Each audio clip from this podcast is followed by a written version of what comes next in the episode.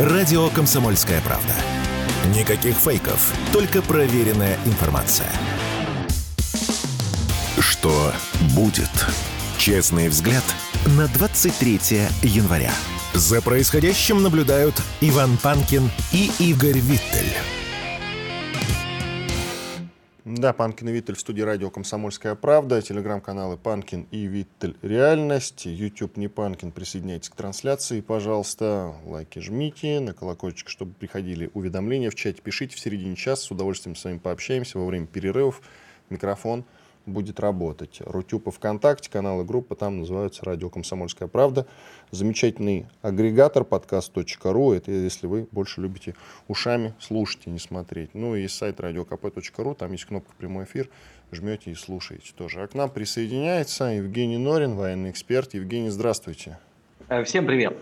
Евгений, тут же крайне, кстати, телеграм-канал Норин, да, друзья, тоже подписывайтесь, очень интересно, Евгений пишет.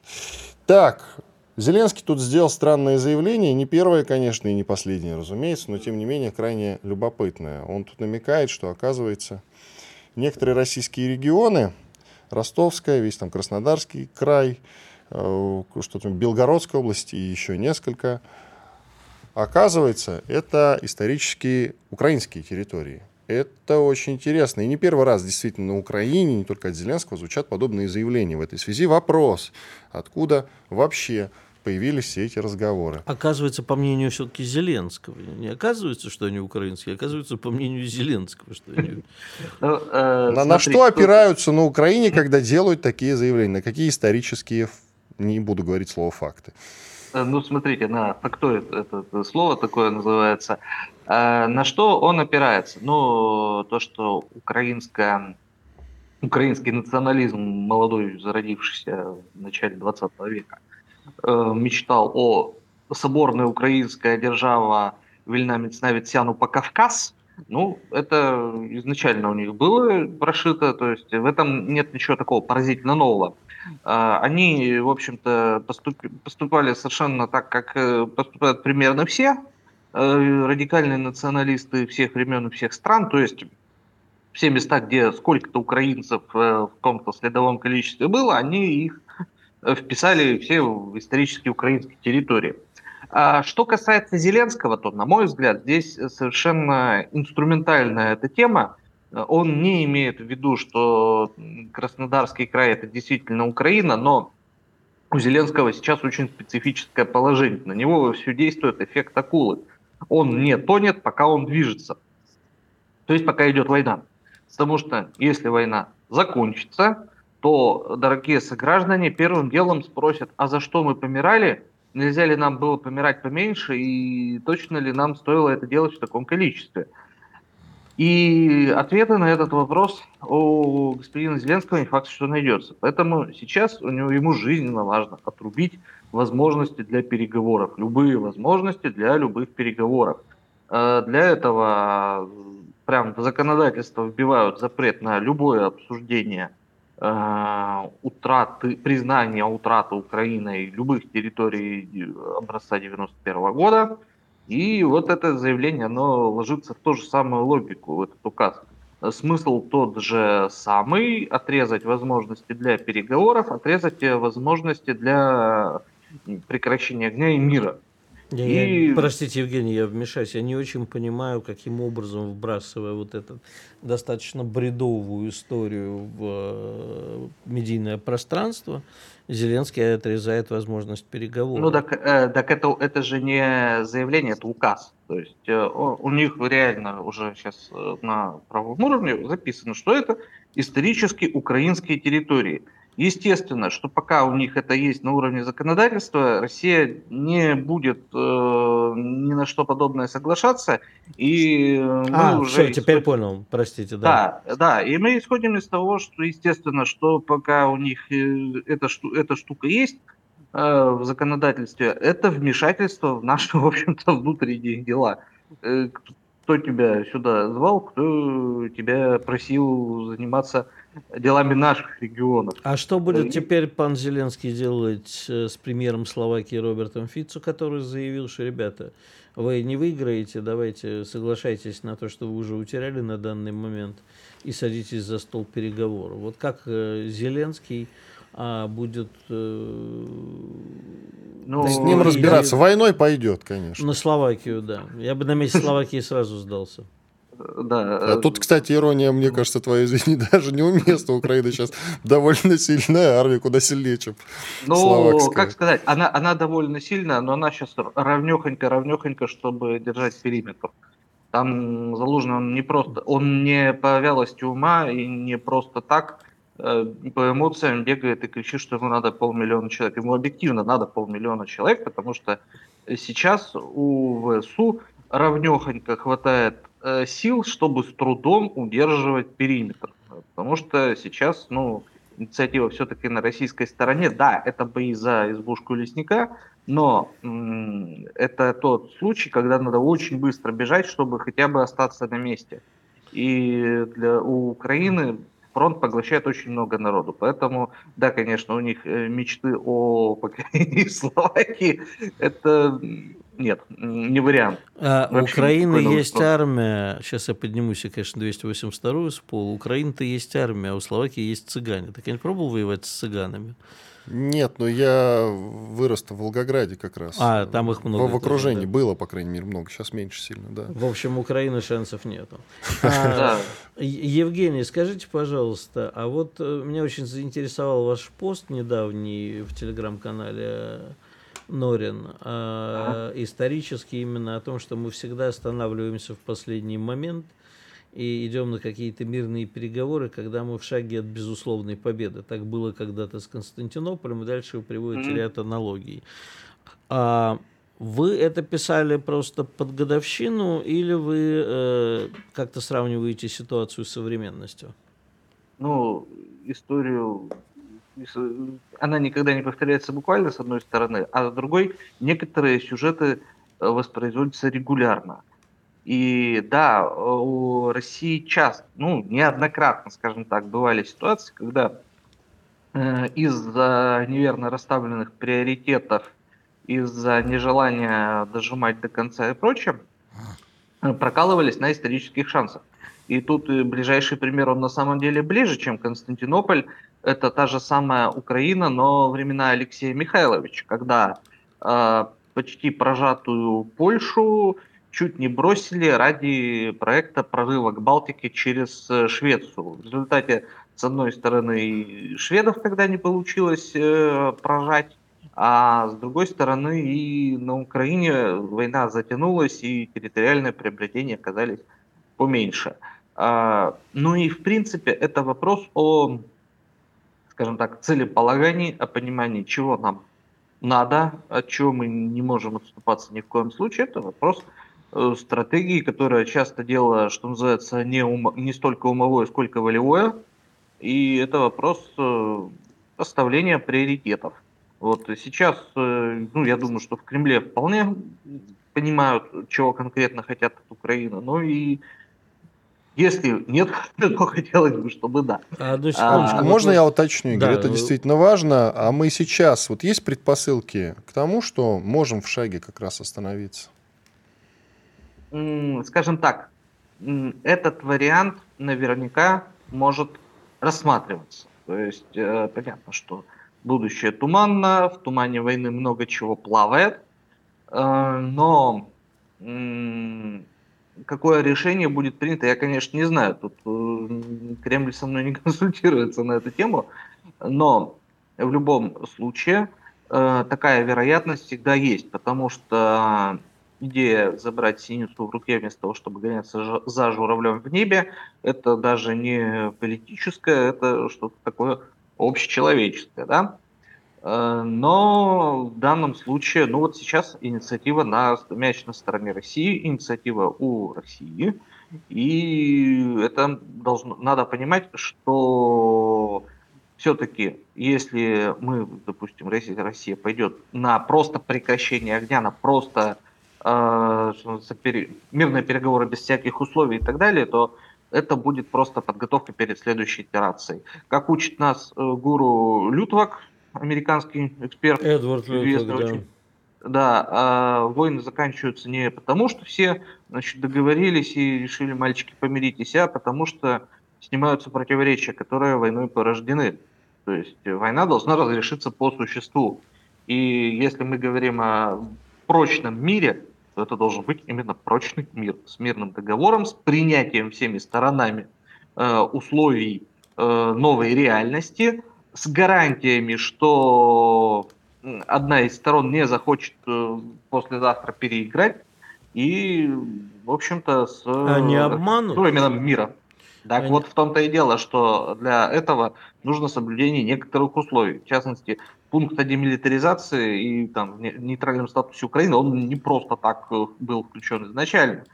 И естественно, что сейчас на российской стороне э, ну, в целом элита настроена на то, чтобы дожимать до того состояния, когда противник уже не сможет оказывать сопротивление. Не то, что это будет обеспечиваться доброй волей, потому что, ну, извините, будем честны, Украина за последние лет уже 10 показала, что понимает язык вот просто прямого физического насилия. А все остальное она понимает плохо. Давайте И сделаем перерыв, паузу. Через несколько минут продолжим разговор. Оставайтесь с нами. Евгений Норин, военный эксперт, телеграм-канал Норин. Рекомендую подписаться. Иван Панкин, Игорь Виттель в студии радио «Комсомольская правда». Совсем скоро, после полезной рекламы, хороших новостей, вернемся и продолжим. Радио «Комсомольская правда». Срочно о важном. Что будет? Честный взгляд на 23 января. За происходящим наблюдают Иван Панкин и Игорь Виттель. И с нами по-прежнему Евгений Норин, военный эксперт. Продолжаем разговор. Да, Евгений. Кстати, вот тут мне в перерыве написали, у нас с Иваном вышел спор. А, тема интересная, что Германия не является правоприемницей Рейха в силу безоговорочной капитуляции. Но у нас тут с Иваном вышел спор про другое. А почему мы не требуем финансовых компенсаций за все? А, Потому что это место уже занято, поляки требуют и от нас, и, от Израиль. немцев. Насчет ну, Израиля ну, не знаю. Да. Ну, здесь э, очевидный ответ э, состоит в том, что там, в принципе, уже мирный договор заключен, Советский Союз уже это все дело порешал э, определенным образом, и, соответственно, Сейчас никто уже компенсации не требует. Ну, потому что это дохлый номер, они скажут, а у нас все, у нас мир-то уже подписан, все разрешили по существу. Э, тут другой вопрос, что некоторые, ну, тут, на мой взгляд, уже просто это нереально из кого-то что-то получить. То другой вопрос, что оценка всему этому должна быть дана. Именно вот я об этом и говорил, что деньги-то да. мы, конечно, не получим, а оценку э, да. в очередной раз где-нибудь вон должна прозвучать.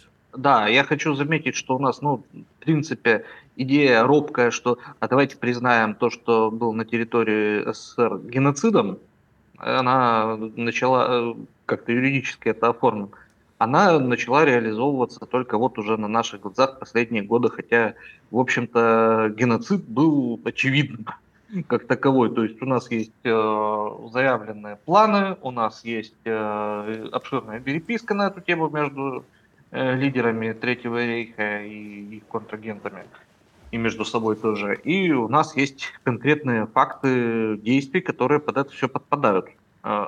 Поэтому, да, здесь э, это на самом деле упущение, что этим не занялись раньше, но этим, конечно, следует заняться вот э, сейчас.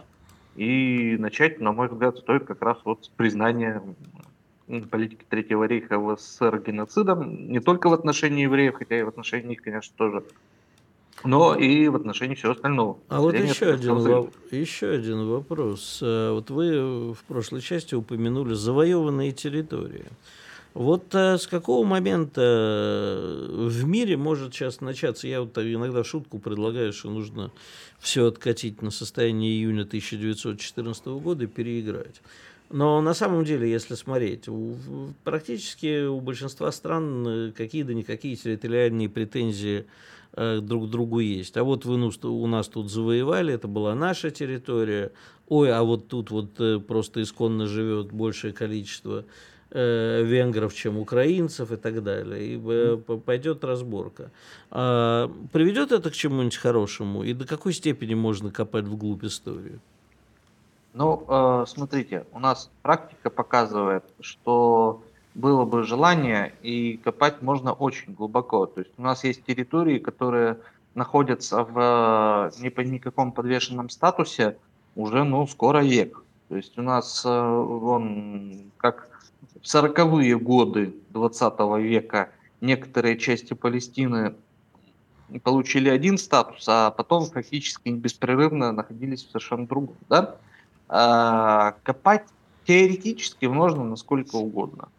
Э, на практике, как договорятся и э, у кого на что хватит селенок и способностей к интриге и всего остального. Опять же, некоторые примеры конкретные нам показывают, что никакие вопросы исторической справедливости и никакие фразы, что мы тут веками жили, они не работают. Ну, посмотрите на Карабах. Армяне там жили всю наблюдаемую историю вообще. Э, сейчас они там не живут. Сейчас там ни одного армянина практически и нет. Э, почему это произошло? Потому что азербайджанцы смогли. То есть, и это очень грубо, это очень так неприятно осознавать. Мир действительно не самое уютное место, но это вот именно так и работает. И Если... по праву сильного.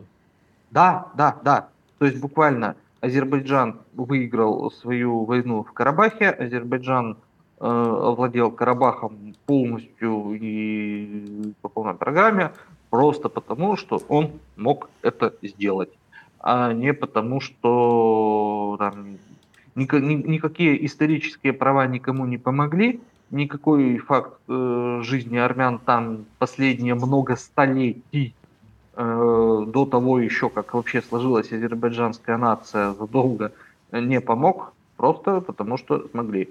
И это же касается в конце концов и нас, то есть если от нас что-то захотят отрезать, отрубить, драть, то это будут делать вне зависимости от э, наших э, криков по поводу того же исторических прав, по поводу того, что мы здесь были раньше, мы здесь были всегда. Эм, ну, это реальность, это просто означает, что уповайте на международное право, но... Которого нету.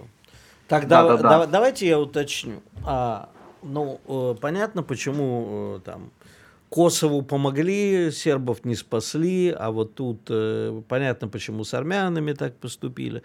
Но это все делалось, в общем-то, под присмотром и с благословения, ну, не люблю эту фразу, ну хорошо, коллективного Запада термин mm-hmm. такой. А вам не кажется, сейчас ситуация э, поменялась, и уже у нас точно никто не захочет ничего, а если захотят, то не будут отрезать. Но и в других странах, входящих в орбиту наших интересов, не посмеют. Не знаю, насчет не посмеют. Э, покусать э, периметр – это не то же самое, что напасть на метрополию. Тем более, что если говорить про Россию, то попытки раскачивать внутреннюю ситуацию, они сейчас предпринимаются вовсю. Это э, другое, это отдельная тема абсолютно. Ну, отдельная не отдельная, а смысл тот же, что-нибудь от, от, отрубить. А насчет э, периферии, насчет стран, входящих в орбиту влияния, э, там, скажем так, это нет, я не уверен, что там существуют какие-то общие принципы, там существует совокупность индивидуальных конкретных историй. То есть, например, вот с Грузией случилась известная история э, во времена трех восьмерок, и с тех пор, в общем-то, там наступило некое успокоение, но по бригаде в Абхазии и Осетии мы все равно держим на всякий случай. На случай чего? И э, тоже касается всего остального. То есть, э, ну, например, вот Сирия входит в орбиту нашего влияния но там большие куски, неконтролируемые правительством, по-прежнему остаются, и мы их не трогаем, но и нас не трогают на той части, которая занята, которая э, контролируется правительством и которая гарантируется российскими вооруженными силами. Э, с Африкой там вообще отдельная история. То есть э, все те группировки, например, которые существовали в Центральноафриканской республике, они никуда не делись, они ослаблены, но они там есть по-прежнему. Поэтому, мне кажется, несколько радикальным тезис, что не посмеют. Если увидят слабость, посмеют. Э, если сочтут выгодным и сочтут, что выгорит, посмеют. Я бы еще хотел вернуться к теме Германии. Мы тут упоминали пару раз. Тут же министр обороны этой замечательной страны по фамилии Писториус сказал, что нужно готовиться к войне с Россией. И вообще много сейчас говорят в Европе по поводу того, что Россия в том числе собирается там э, напасть на натовские страны и вообще готовиться к войне с НАТО. Ну и им, в свою очередь, тоже нужно готовиться к войне с Россией. Вероятно ли война с НАТО или война с одной из натовских стран по отдельности, с той же Германией, например? Ну, э, смотрите, во-первых, здесь надо учитывать, что, в принципе, один из ключевых приоритетов э, у тех же США на Украине состоит в том, чтобы этот конфликт не перерос в прямое столкновение Россия-НАТО и обмен ударами, и переходящий в ядерный обмен аргументами. То есть это то, чего будут избегать совершенно точно. Но избегать-то избегать, во-первых, неконтролируемая эскалация, она на то и неконтролируемая, что там никто не хотел, а что-то получилось. А во-вторых, э, скажем так, мне кажется очень сомнительным прямое столкновение крупномасштабное, например, с Германией, потому что, во-первых, ни для Германии это не предмет э, желания там прямо сейчас э, устроить Третью мировую войну. Не для нас, в общем-то. Это я не очень понимаю, в чем могут состоять э, цели и задачи России в войне с Германией. Мне а, кажется, а их цели и задачи, они же говорят а о том, вот, что можно готовиться. Вот. А дело в том, что их цели и задачи тоже совершенно непонятно в чем могут состоять, потому что Россия не Югославия, и в составе большой коалиции там побомбить, потерять два самолета и этим ограничиться, в случае с нами, очевидно, не получится. Поэтому, на мой взгляд, господин Писториус, во-первых, все-таки старается просто продать страшную угрозу России – потому что это всегда это заказы, это бюджеты, это больше народу в подчинении. В общем, это нормальная бюрократическая логика.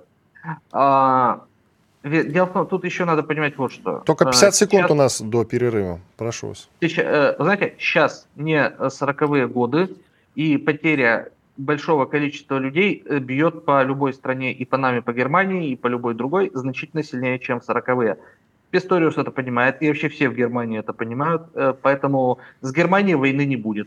Вот насчет Спасибо. условной Эстонии сложнее. Спасибо, Евгений Норин, военный эксперт, был с нами. Благодарим за участие. Радио «Комсомольская правда». Никаких фейков, только проверенная информация. Что будет? Честный взгляд на 23 января. За происходящим наблюдают Иван Панкин и Игорь Виттель. Продолжаем эфир. Иван Панкин, Игорь Виттель. К нам присоединяется Алексей Зубец, директор Института социально-экономических исследований финансового университета при правительстве России, известный экономист Алексей Николаевич. Мы вас приветствуем. Здравствуйте. Взаимно а, приветствую. Здравствуйте. Здравствуйте, Алексей Николаевич. Скажите, пожалуйста, начнем, а, наверное, с последних историй по поводу того, что мы должны а, у нас есть имущество за рубежом, есть невозвращенное. Там вообще можно долго копать и царское золото, и то, что там большевики, э, и раз, размещенный э, депозит золота, когда кредиты брали во Франции. А если у нас возможность, понятно, что не вернуть, но как-то это засчитать и устроить из этого громкую историю? Где ну, я бы не стал недооценивать э, возможность вернуть. Э, имущество, принадлежащее царской семье, это э, считается суверенным, да, суверенной собственностью России. И, в принципе, но ну вот э, храм в Ницце, православный, большой православный храм в Ницце, который после революции отошел э, собственность э, Русской Православной Церкви за рубежом, когда еще не было объединения, церкви за рубежом и основной российской церкви, его удалось вернуть через суды. Они там продолжались много-много лет. Это был храм, построенный на деньги царской семьи. И удалось доказать, что так как это как бы суверенная собственность, то, соответственно, наследником является Российская Федерация. Я думаю, что это вполне применимо к тем объектам, которые не были проданы. Ну, например, если взять там а, художественные коллекции, которые, а, в общем, вот объекты художественного наследия, которые принадлежали царской семье, а потом каким-то образом попали за границу. Если они были проданы, ну да, значит, придется с ним попрощаться. Но если а, история их попадания за границу и перехода в новые там руки не является прозрачной и понятной, то, в принципе, отсудить такие объекты наследия, я думаю, вполне возможно. И это касается как на собственности великокняжеской семьи. Надо понимать, что у великих князей были большие а, владения за границей, которые не были вот как бы отчуждены законным образом. Ну и таким образом, я думаю, что, в принципе, э, здесь важен эффект э, судебный, да, то есть это некий инструмент давления на, а, на Запад, да, и попытка доказать, что мы действительно у вас можем что-то отобрать. Я не думаю, что это вопрос денежный, я думаю, что это скорее вопрос пиара и возврата законного наследия Российской Федерации, отъема у тех людей, которые им владеют незаконно. Это скорее пиар, чем, чем экономика. Слушайте, да, я абсолютно с вами согласен насчет пиара, потому что я слабо понимаю там то, что про храм вы говорите, абсолютная правда, но, насколько я помню, это было до 2022 года. Сейчас нам уже, даже если мы там все отсудим, скажут, ну, отлично, молодцы, отсудили, вы ничего не получите, это сейчас все пойдет Украине. А, а есть реальная возможность получить-то? У нас же там физическое золото. Чехи, я помню, вывозили через Владивосток. Кто только не вывозил. Физические Нет, ну, объемы но... золота чешское золото, ты считай, пропало, это было слишком давно, вся эта история, но все-таки надо понимать, что основная часть золота, она все-таки осталась в России. Чехи там что-то себе присвоили, но это были, в общем, какие-то копейки по отношению к общему объему. И эти вопросы и Советский Союз, а, и Российская Федерация могли много раз урегулировать до, а, но не урегулировали. Ну и сегодня, я думаю, что за давностью лет на это можно, про это можно забыть, Хотя, да, действительно, золото было фактически украдено. Но Советский Союз знал о том, что это золото было украдено, а, и имел возможность его вернуть, но почему-то не вернул. Возникает вопрос, почему. Поэтому сегодня возврат к этой теме, опять же, это скорее вопрос пиара, чем вопрос экономики. Я не думаю, что мы а, сумеем а, вот в деньгах что-то получить от этой акции, кроме вот чувства удовлетворения – что нас опять ограбили, и мы покажем пальцем на тех людей, которые нас в очередной раз обманули и ограбили. И скажем, какие они плохие, да, а мы, соответственно... Ну, золото да, да, партии-то хоть можно вернуть? Ну, золото партии никогда не было и нет. Золото партии, оно имело, это на самом деле миф. А золото партии, оно было на самом деле, но на момент 91 -го года оно не имело форму золота. Мы берем просто список банков, которые на момент 91 года были, уже существовали и действовали. И таких банков мы наберем там, крупных, если брать, ну, наверное, десяток. Вот это и будет золото партии. То есть КПСС перед 91 годом реализовала свою собственность, создавая крупные банки. А в некоторых из них даже там какие-то деньги были депозиты, да, депозиты партии. И тогда я помню одну директрису крупного банка, созданного таким образом, и она говорила, да, у меня действительно есть депозит э, КПСС, там несколько, там сотен миллионов рублей в советских деньгах, то есть это совершенно огромные деньги. Да, но вот за этим депозитом почему-то не пришел а, до сих пор. Ну да, деньги обесценились из-за инфляции. Ну извините, если хотите, забирайте вот то, что осталось. А вот, то есть золото партии, оно имело а, форму а, вложений в бизнес. А вот. И э, в связи с инфляцией и неготовностью истребовать эти деньги, это фактически превратилось в ноль. Поэтому золото партии мы, к сожалению, не вернем, потому что ну, оно обесценилось. А, все это время. Давайте э, перейдем теперь на другую тему. Э, мы с вами давно не разговаривали, я, по крайней мере, по поводу Давоса. Как у вас впечатление от этой э, тусовочки? Смотрите, Давос совершенно очевидно теряет свой э, вес. А в значительной степени этому способствует позиция господина Шваба, который там не последний человек в Давосе, и который, извините, несет откровенную хрень в последнее время. Последняя его книга про а, коллективный капитализм, коллектив совместного пользования – это бред. А он повторяет какие-то совершенно никому не нужные идеи, которые давно устарели. И когда я купил эту книжку, посмотрел, я был крайне удивлен. Я вообще-то подумал, что, может, это переиздание какой-то его старой книги. Оказалось, что нет. Вот то, что он там написал, это вот идеология да, Давоса, которая совершенно не лезет уже сегодня ни в какие ворота, вот они ее пытаются продвигать, с одной стороны. То есть Давос как площадка глобального поиска глобальной стратегии, он совершенно очевидно умер. С другой стороны, у наших китайских товарищей есть желание использовать Давос в качестве площадки для сохранения присутствия в Европе.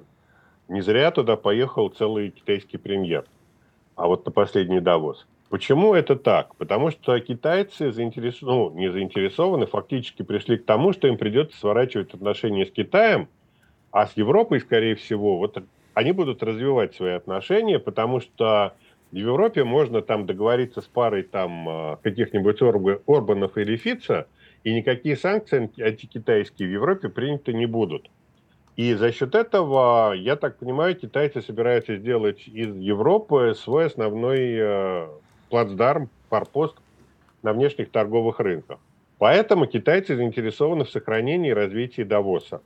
А, и вот именно поэтому, ну, вот в связи с тем, что у каких-то крупных игроков глобальных э, сохраняется интерес к Давосу, помимо Запада, я думаю, что Давос будет жить, но он будет переформатироваться и приобретать совершенно другие форматы. Хотя с точки зрения вот э, повестки, которая была озвучена на последнем Давосе, это детский сад, э, штаны на лямку. Ну, а нам-то как, э, на нас как это все скажется? Никак. Ну, а где мы, где мы, где Давос? Смотрите, в, ну, в Швейцарии. Случае, да, мы здесь. Ну, да, да, да. А, смотрите, в любом случае Давос остается интересной площадкой, то есть э, нельзя сказать, что он полностью бесполезен. Какая-то идеология, какие-то свежие мысли там все-таки появляются. Я думаю, что а, нам, России, необходимо предлагать собственную идеологию экономического роста. Российские экономисты, ученые, политики должны напрячься. И, ну вот, например, клуб Валдай, да, который в значительной степени, в какой-то там степени может выступить альтернативой Давосу. А Почему Питерский нет? экономический форум? Питерский, ну, Питерский экономический форум – это чуть другая история.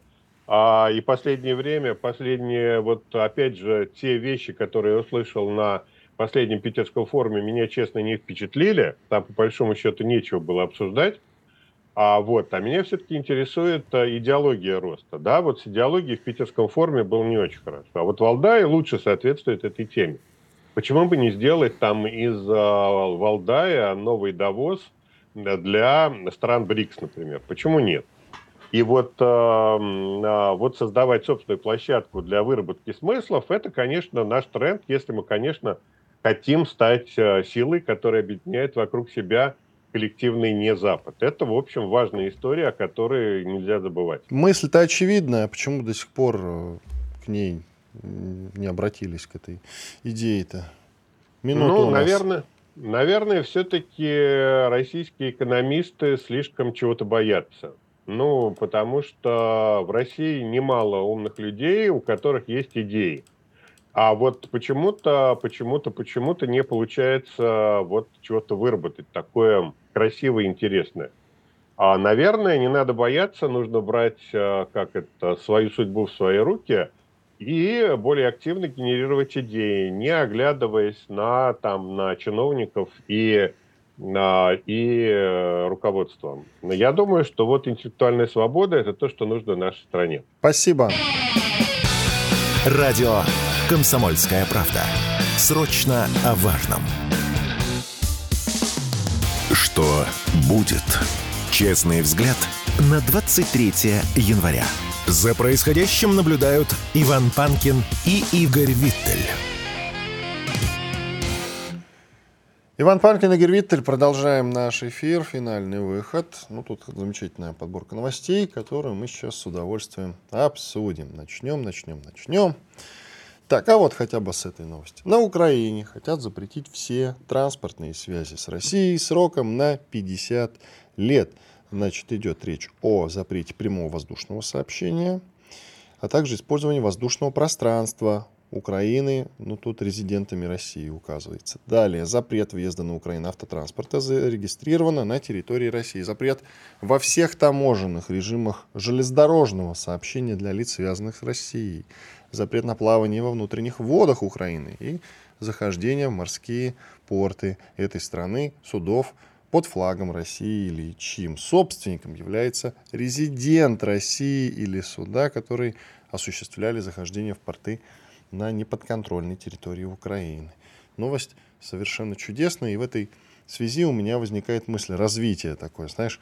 Но, судя по всему, вот действительно придется идти до Киева. Мы не можем оставить Украину в том виде, в котором она существует, по одной простой причине. Мы же не можем спокойно смотреть на эти законы, которые не сейчас в бешеном ритме принимают. Мы сегодня уже один с тобой обсуждали в начале эфира. Да? Вот он один, второй такой, совершенно замечательный в кавычках. Нужно будет это все переписывать. Ну, я тебе так скажу. Я не очень понимаю, почему мы сейчас только вот с тобой об этом заговорили, на мой Потому взгляд. Потому что новость появилась.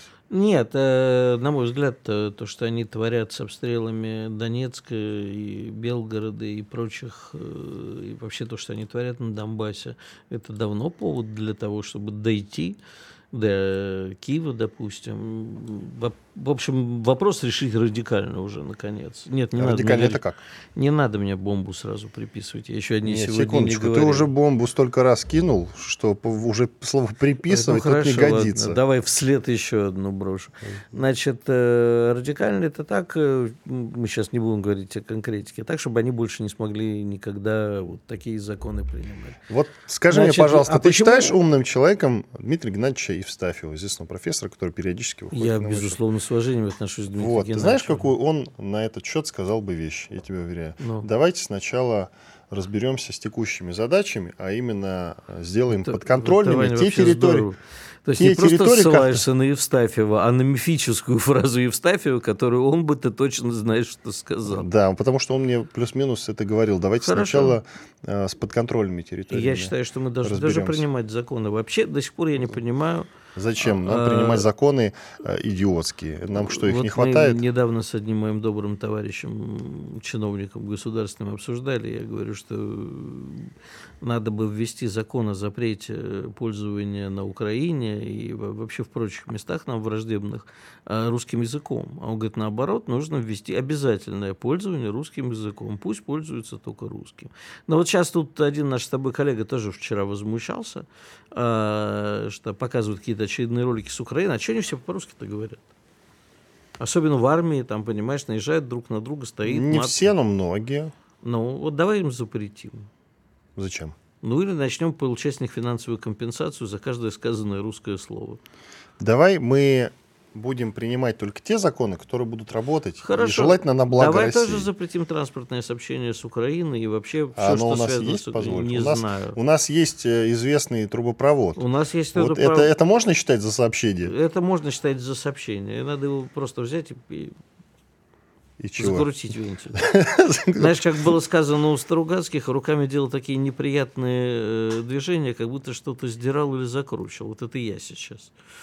Показываю, что вентиль нужно закрутить. Ну, что у нас следующее? В России предложили, вот, кстати, про идиотские законы, в России предложили забирать квартиры малоимущих россиян из частной собственности в муниципальную. Об этом заявил глава комитета по предпринимательству в сфере ЖКХ Андрей Широков. Итак, цитата. «Приватизация жилья была одной из самых больших ошибок 90-х, потому что она породила огромный класс нищих собственников». Конец цитаты. Далее он продолжает. «При текущем уровне развития экономики 60% россиян должны жить в арендованных квартирах, а не в собственных». Он предложил повысить плату за обслуживание квартиры до 30-35 тысяч рублей в месяц и забирать жилье у тех, кто не сможет его оплачивать. Угу. Что ты замолчал? Да, я пытаюсь понять. Ты я пытаешься п- понять. Осмыслить, что он пытается сказать, скажем так. Нет, я пока он не... сказал совершенно конкретное. Значит, конкретно, значит, мы берем, пересматриваем итоги приватизации, пункт номер один. Говорим, что нет, ребята, вот все, что мы тогда, не помню, приватизация, 90-й год, по-моему, была, 90-91. Тот период, да. да. Вот то, то, что мы тогда приватизировали, так это мы не приватизировали, давайте теперь верните обратно. А то, что вы за это все время платили деньги и так далее. А с тех пор сколько народу продало квартиры? А, вот это вот мне очень нравится, пренебрежительные нищие собственники жилья. А вообще, конечно, была уникальная история и неповторимая. Я даже вот припомнить не могу, чтобы в один час сказали, ребята, мы вот все вам тут бесплатно давали, ну, практически всем, да, там, не берем кооперативы и прочее, что тоже, кстати, стоило недорого. А мы вам тут жилья подавали муниципального, теперь оно э, ваше. И в, в, один из, в один момент, ну, в общем, по, по тем временам жилье, может, и недолго, недорого стоило, а спустя там в середине 90-х, и уж потом к 2000-м взлетело и, и стало вместо там, нескольких тысяч и десятков тысяч э, долларов стоить, сотни тысяч долларов, и действительно образовался странный класс людей, которые в этом жилье живут, э, убивают его и не пользуются, не, за, за квартир, квартирную плату не платят. Нет, я против того, конечно, так поступать, но посмотреть, что с этим делать нужно, потому что есть люди, которые в наглую просто не платят квартплату. Следующий момент, да, вот давайте повысим квартплату. Ради чего? Ради того, чтобы, наконец, обустроить все коммуникации дряхлые.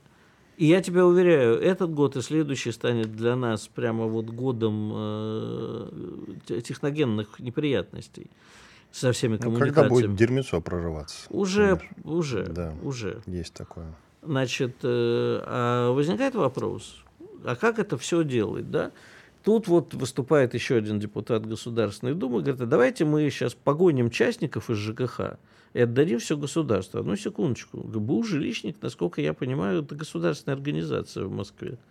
А, да, да, да, да избавил Бог а, от, от, от таких государств. Хотел бы я что-нибудь хорошее сказать про эту организацию. А, не, мне, мне есть пару слов сказать. Не, Хорошего. Давай не будем. Да. Давай Но, а, значит, э, смотри, я не очень понимаю, э, э, попиариться, как опять, языком помолоть, ну, хорошо ему это удалось. Вызвать тревогу у некоторых необеспеченных слоев населения, но ему скажут сейчас спасибо, что он под выборы вот такой вот фигней занимается. Или, как сказал уважаемый Алексей Николаевич Зубец, хренью. Хренью, так и есть. Есть еще одно замечательное наблюдение у Анны Кузнецовой, вице-спикера Госдумы.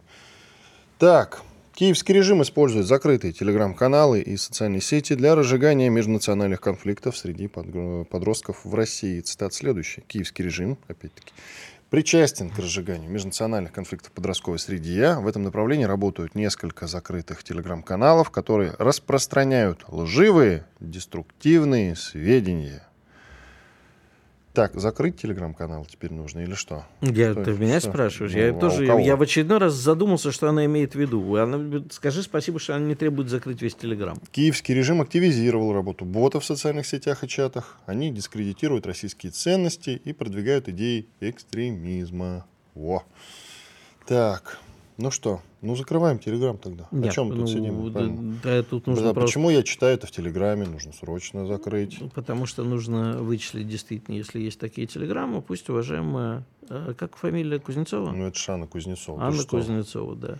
А, напишет заявление в Следственный комитет, в прокуратуру, скажет, что такого-то числа в Телеграм-канале таком-то такое-то... Вручную работать неудобно, Игорь, ты ничего не понимаешь. Ну, слушай, ежели, Проще закрыть и все. Если весь э, посыл наших депутатов это выйти на трибуну и сказать э, что-нибудь, хайпануть на чем-нибудь, скажем, вежливо так, а то зачем нам такие депутаты? Скажи мне, пожалуйста, настолько ли вреден тот же Facebook и тот же Instagram, которые признаны в России экстремистскими, потому что они входят в состав меты, Э, что стоит их внести в реестр экстремистских? Скажи, пожалуйста. А, ну, Facebook-то вреден. С чего это вдруг? А я тебе объясню. А, Facebook научился так же, как и многие другие социальные сети, манипулировать, действительно манипулировать человеческим сознанием. И исследования это были, особенно вот э, озаботились американские ученые и прочие э, в момент победы Трампа на прошлых выборах. Ну, на позапрошлых, в смысле уже. А, вот э, очень интересно есть э, действительно не вот эти вот э, документальные фильмы, которые там по Netflix и прочим показывают, а есть действительно серьезные исследования. А, не повод его закрывать. Я вообще против закрытия, запретов и так далее. Понимаешь, это платформа. А дело же в самой идеологии. Работает ли ЦИПСО? Конечно, работает. Деструктивно? Деструктивно. Надо бороться конкретно с конкретными людьми, с конкретными каналами, а не пытаться что-то запретить и так далее. Ну вот я лично, честно говоря, в свое время обалдел, когда они и инсту прикрыли, потому что я не видел там ничего настолько вражеского, чтобы выносить. Да зачем тебе инста? Ты знаешь, у меня тоже есть фотографии. Я их тоже выкл... редко, но выкладывал. Ты этот самый... Это ты не любишь фотографироваться? Нет, не люблю. Потому что но ну, ты не появляешься... молодой, красивый. Да, ты не появляешься на фото и в зеркале не отражаешься. Это да, конечно. с этой точки зрения разумно. Да, ты, и, конечно. И, и убить меня может только серебряная пуля, осиновый кол и чеснок. Да. Вот пойдем чеснока поедим. Иван Панкин и Гривитель были здесь, остались довольны. Встретимся завтра. До свидания. Радио «Комсомольская правда». Мы быстрее телеграм-каналов.